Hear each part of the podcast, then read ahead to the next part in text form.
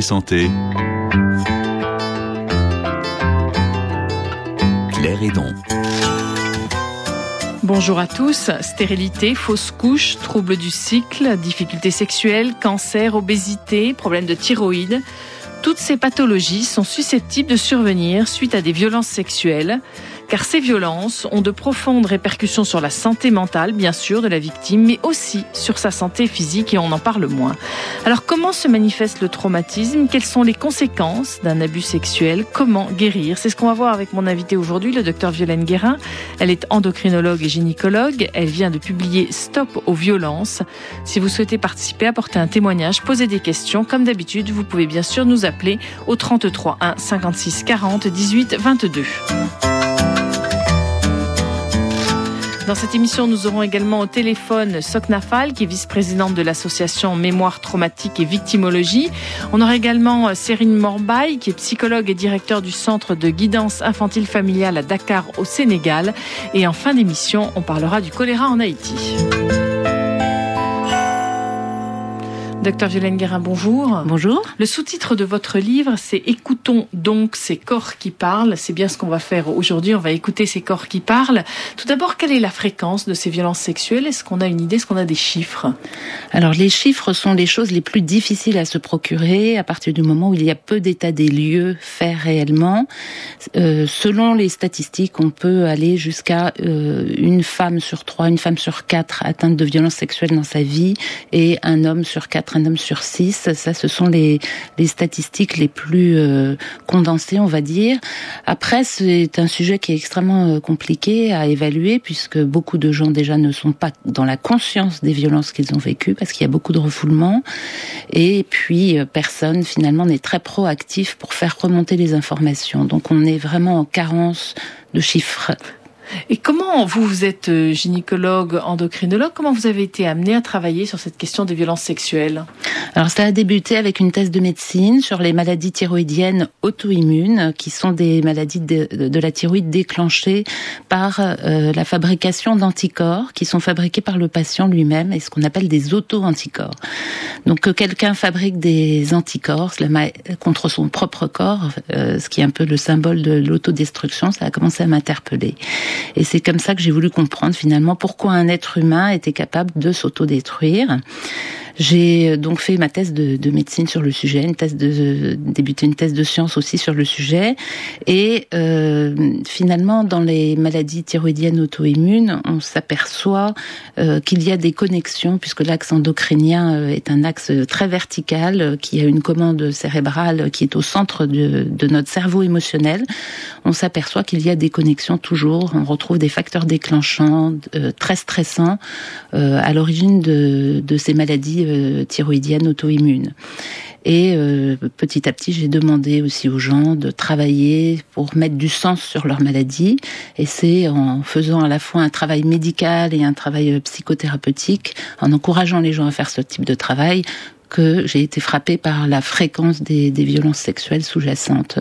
Alors, dans votre ouvrage, vous donnez des exemples de nombreuses femmes et hommes pour expliquer justement quelles sont ces répercussions sur la santé physique. C'est vrai qu'on en parle moins, on parle beaucoup de santé mentale dans ces cas-là, dans ces violences sexuelles, peu de santé physique. Est-ce que vous avez un, un, exemple, une histoire, par exemple, à nous, à nous raconter? Alors, une des patientes dont, dont, je parle dans le livre, par exemple, celle qui s'appelle Alice, je l'ai vue la première fois dans le cadre d'une maternité je faisais du suivi endocrinien et euh, lors de sa première grossesse, elle était en hypothyroïdie. Ça, c'est quelque chose d'assez banal, on va dire, puisque beaucoup de femmes passent en hypothyroïdie pendant les grossesses pour une raison que je ne détaillerai pas aujourd'hui.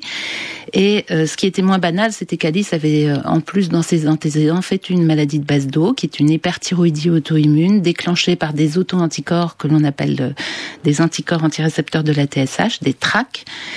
Et euh, voilà, je gardais ça un petit peu dans, dans, dans la tête. L'accouchement chez cette jeune femme se passe extrêmement bien et euh, bizarrement, je revois Alice quelques mois plus tard avec une rechute de sa maladie de base d'eau, une hyperthyroïdie très violente. Et euh, comme c'est quelqu'un qui avait déjà un peu travaillé sur le plan thérapeutique personnel, je lui conseille de vraiment aller encore plus au fond pour mettre du sens sur cette rechute de maladie de base d'eau. Et euh, elle travaille, elle découvre un petit peu les, histoires de, de, de, sa famille, elle travaille en thérapie. Et elle avait un désir d'avoir une, une, autre grossesse. elle n'arrive pas à tomber enceinte, elle fait des fausses couches à répétition, elle en fait trois. donc du coup, elle met un petit peu en veille son projet de grossesse et elle continue d'avancer sur le plan personnel. Elle, en particulier, travaille avec euh, sur, euh, avec les relations autour des relations avec son père et on a l'impression que tout va mieux, tout s'éclaircit. Elle a une grande discussion avec son père un jour et euh, ses taux de trac redeviennent quasiment normaux. Donc je me dis, elle est guérie et elle va guérir. On va pouvoir arrêter le traitement et la consultation avant juste l'arrêt du traitement je vois sa biologie revenir la veille, euh, ses résultats biologiques la veille de, la consultation, et je vois les tracs complètement euh, augmentés au plafond. Et euh, donc je la vois et elle, elle, elle allait très mal. Donc je lui dis là, il y a un pavé, encore à creuser, il se passe quelque chose pour vous. Elle en convient et je la revois dans le cadre du suivi un petit peu plus tard et elle commence la consultation en me disant j'ai honte de ce que je vais vous dire, docteur. Euh, je, lui, dis il n'y a pas de honte à avoir, dites-moi ce que vous, voulez me dire. Et euh, elle, elle, elle, avait réintégré euh, que sa mère tous les soirs agressait sexuellement les filles de la fratrie. En, par des touchés rectaux et, et, voilà donc elle avait elle était revenue au traumatisme elle en a parlé avec une de ses sœurs qui était en thérapie depuis des années et Alice euh, a été réparée, enfin pas réparée parce qu'il y a un gros travail de réparation à faire, mais avait émergé, fait émerger le traumatisme. Elle est tombée enceinte dans les semaines qu'on suivit et au moment où j'écrivais le livre, euh, elle n'avait pas encore accouché, mais j'ai écrit dans le livre qu'elle allait accoucher et avoir un, un, magnifique bébé qui est une petite fille qui est née au mois de février. Voilà. Et euh, c'est euh, justement, euh, vous, vous racontez que le fait d'en parler, c'est déjà un début de guérison, entre parenthèses, mais, mais, ça ne suffit pas. Qu'est-ce qu'il faut après pour guérir? Ça ne suffit pas. Je dis toujours aux patients, il y a trois étapes. Il y a faire émerger le traumatisme ou les traumatismes, parce qu'il y a aussi beaucoup de problèmes d'inceste avec des traumatismes répétés. Et euh, cela paraît euh, incroyable de pouvoir enfouir cela, mais il y a aussi beaucoup de gens qui, qui enfouissent. Et euh, ça, c'est la première étape, c'est très très important. La deuxième étape, c'est de faire l'état des lieux des dégâts. Et ça, peu de gens finalement quel a été l'impact sur la vie quel, quel, est l'impact sur la vie? Sur la vie, sur tous les aspects de la vie. Alors classiquement, on parle de la confiance, on parle de plein de choses, mais enfin, l'état des lieux, il doit être très très personnel. Euh, certaines personnes, par exemple, ne peuvent plus être touchées tout bêtement. Hein, euh, on ne peut plus avoir de contact. je vois bien quand je les examine, par exemple, il y a des réflexes de retrait, mais pas seulement l'examen gynécologique, même toucher la peau simplement. Donc il y a un état des lieux des dégâts. Ça c'est la deuxième étape et la troisième étape. Et la troisième étape c'est se réparer, donc se réparer de façon appropriée, c'est-à-dire réparer justement chaque point qu'on aura identifié par rapport à l'état des, lieux des dégâts. On a Papa Amadou qui nous appelle euh, de Monrovia au Libéria. Papa Amadou, bonjour. Bonjour madame. Nous vous écoutons.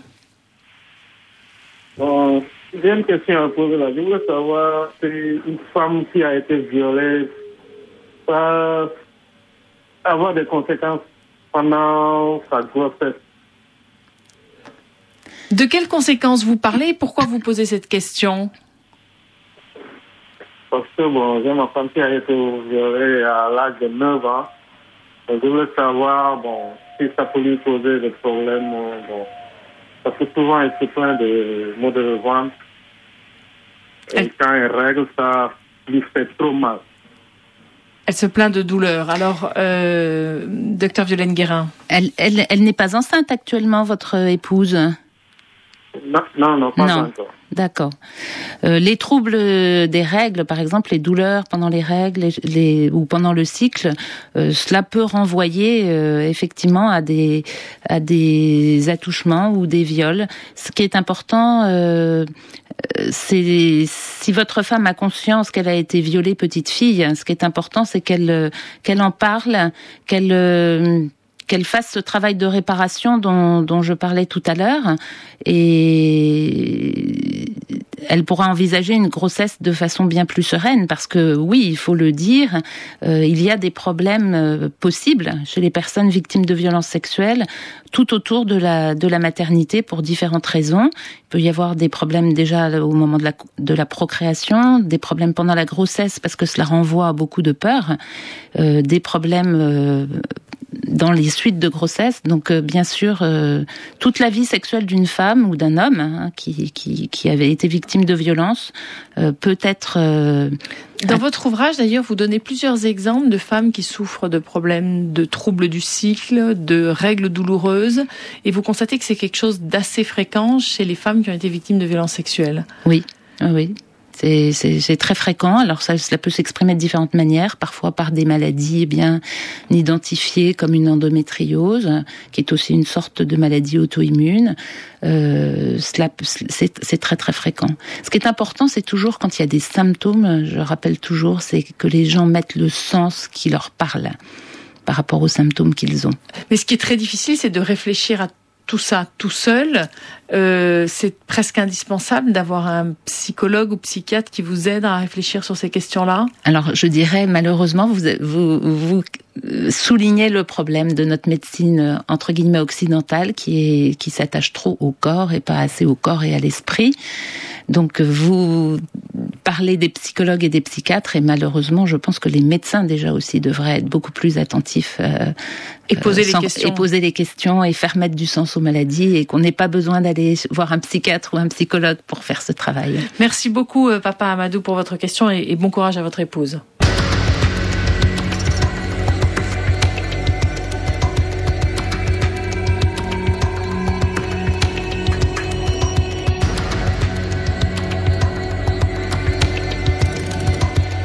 Vous écoutez Priorité Santé sur RFI et on a maintenant au téléphone Serine Mormbaye qui est psychologue, directeur du centre de guidance infantile familiale à Dakar au Sénégal. Serine Mormbaye, bonjour. Bonjour. Les problèmes de violence sexuelle sont-ils fréquents au Sénégal? Euh, Les problèmes de violence sexuelle sont très fréquents dans notre pays. L'ampleur nous pose énormément de problèmes.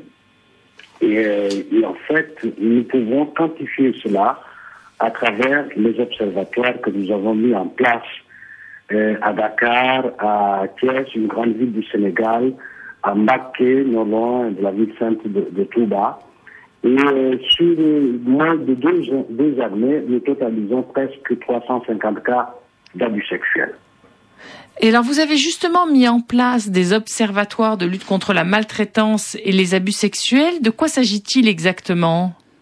Les observatoires sont, un espace pluridisciplinaire euh, pour accueillir les victimes et pour une prise en charge euh, psychosociale, mais qui en même temps euh, développe tout un réseau de prestataires de services au niveau des besoins d'ordre judiciaire et d'ordre médical.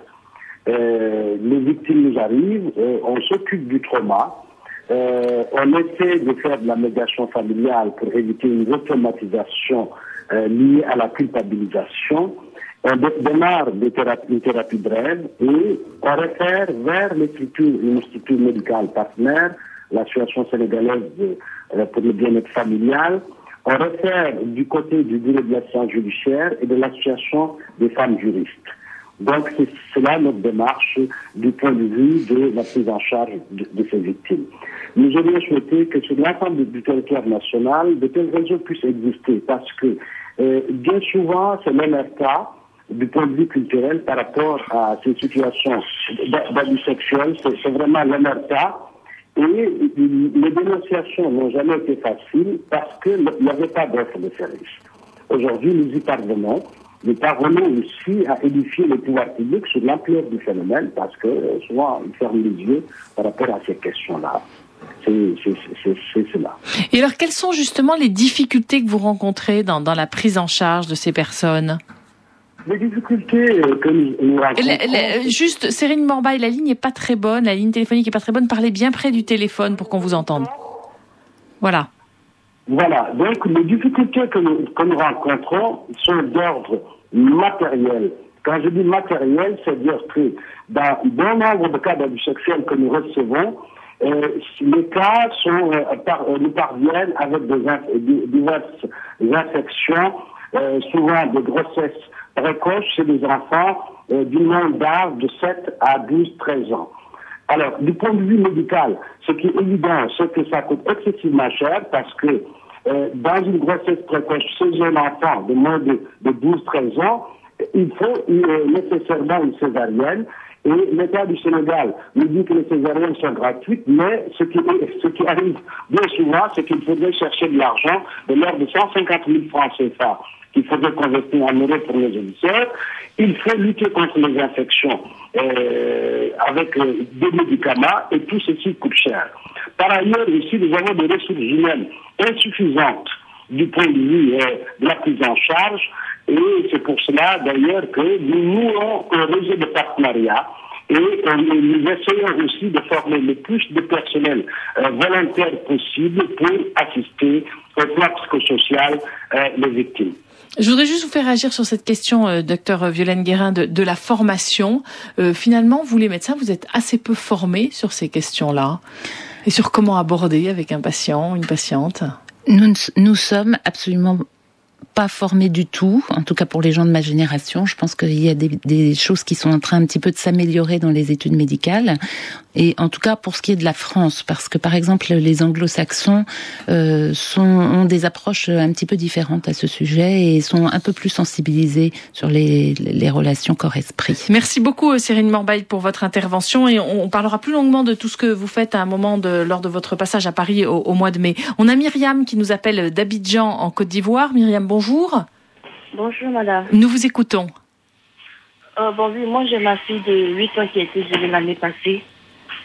Et j'ai porté plainte à la police et ils m'ont dit de recueillir la plainte suite parce que la mère du violeur allait payer une caution. Et il a fait au moins trois semaines à la police. Or, pourtant, c'est quelque chose qui n'est pas normal. On nous dit que quand quelqu'un arrive, trois jours après, il doit se déférer. Ben, je vais au parquet pour essayer de voir comment le dossier se passe. On me dit que le dossier a été perdu et que de repartir à la police. Je vais à la police, on me dit non, que d'attendre encore. J'ai attendu jusqu'à une semaine, il n'a pas pu. Quelques jours après, sa maman est venue avec le limon pour demander pardon à mon papa, c'est que je retire ma plainte. Bon, face à mon papa, je ne pouvais pas refuser. Mon papa même ne voulait pas. Mais il a dit, comme ce sont des hommes de Dieu, et que chez nous, ça compte beaucoup vraiment, il faut que j'aille retirer ma plainte. Mais après ça, le, la femme nous avait dit que non, il n'allait plus vivre avec nous dans le bâtiment, mais c'est tout que ces derniers temps, il est avec nous. Et en plus de ça, je ne sais pas, j'ai l'impression que c'est une mode en Côte d'Ivoire maintenant. Les autres, c'est une mode parce que maintenant, sur cinq enfants, il y a au moins trois qui sont violés. Pas plus tard que le dimanche du Pâques, il y a eu un viol. Et comment va votre fille aujourd'hui? Bon, aujourd'hui, je me dis, au départ, ça allait. Jusqu'à ce que le dimanche, elle ait une de ses camarades qui a été violée aussi. Et elle a recommencé à voir ces mêmes cauchemars. a dit non, qu'elle a peur. Enfin, au départ, même, elle avait des, des de suicide. Elle avait envie de se jeter par la fenêtre ou bien elle s'assoit dans la maison, elle essaie d'allumer le feu, elle est seule elle ne sait pas, elle avait l'envie de se tuer, j'avais l'impression que c'est ce qu'elle voulait. Oui, docteur Violaine Guérin, qu'est-ce que vous pouvez dire à Myriam? Comment est-ce qu'elle peut aider sa fille? Et il y a deux questions. Comment est-ce qu'elle peut aider sa fille? Et puis aussi, euh, cette question de la justice, c'est vraiment important. Alors, vous intervenez, euh, les auditeurs, en parlant de vos pays et des habitudes dans vos pays. Je pense qu'il faut considérer que les violences sexuelles, c'est un fléau planétaire et euh, d'une ampleur ça n'arrive pas qu'au Libéria en Côte d'Ivoire. Ça n'arrive pas qu'au Libéria en Côte d'Ivoire. Ça arrive en France également tous les jours. Et étant donné les statistiques, je pense qu'il y a dans ce pays des dizaines de milliers d'enfants tous les jours qui sont victimes d'agressions et de viols. Donc c'est un phénomène planétaire et il faut vraiment que les gens en parlent pour qu'on arrête ces fléaux. Alors à Myriam, j'ai envie de dire deux choses. Euh, il y a bien sûr le côté juridique. Euh, ce côté juridique, c'est extrêmement difficile à gérer parce que les politiques de tous les pays du monde sont tellement dépassés par ce fléau qu'ils ne savent pas par quel bout le prendre et que beaucoup de gens manquent de courage. Alors, euh, docteur Violaine Guérin, euh, on va être interrompu pendant trois minutes par les informations. Myriam, vous restez bien en ligne, on vous reprend juste après les informations pour vous répondre.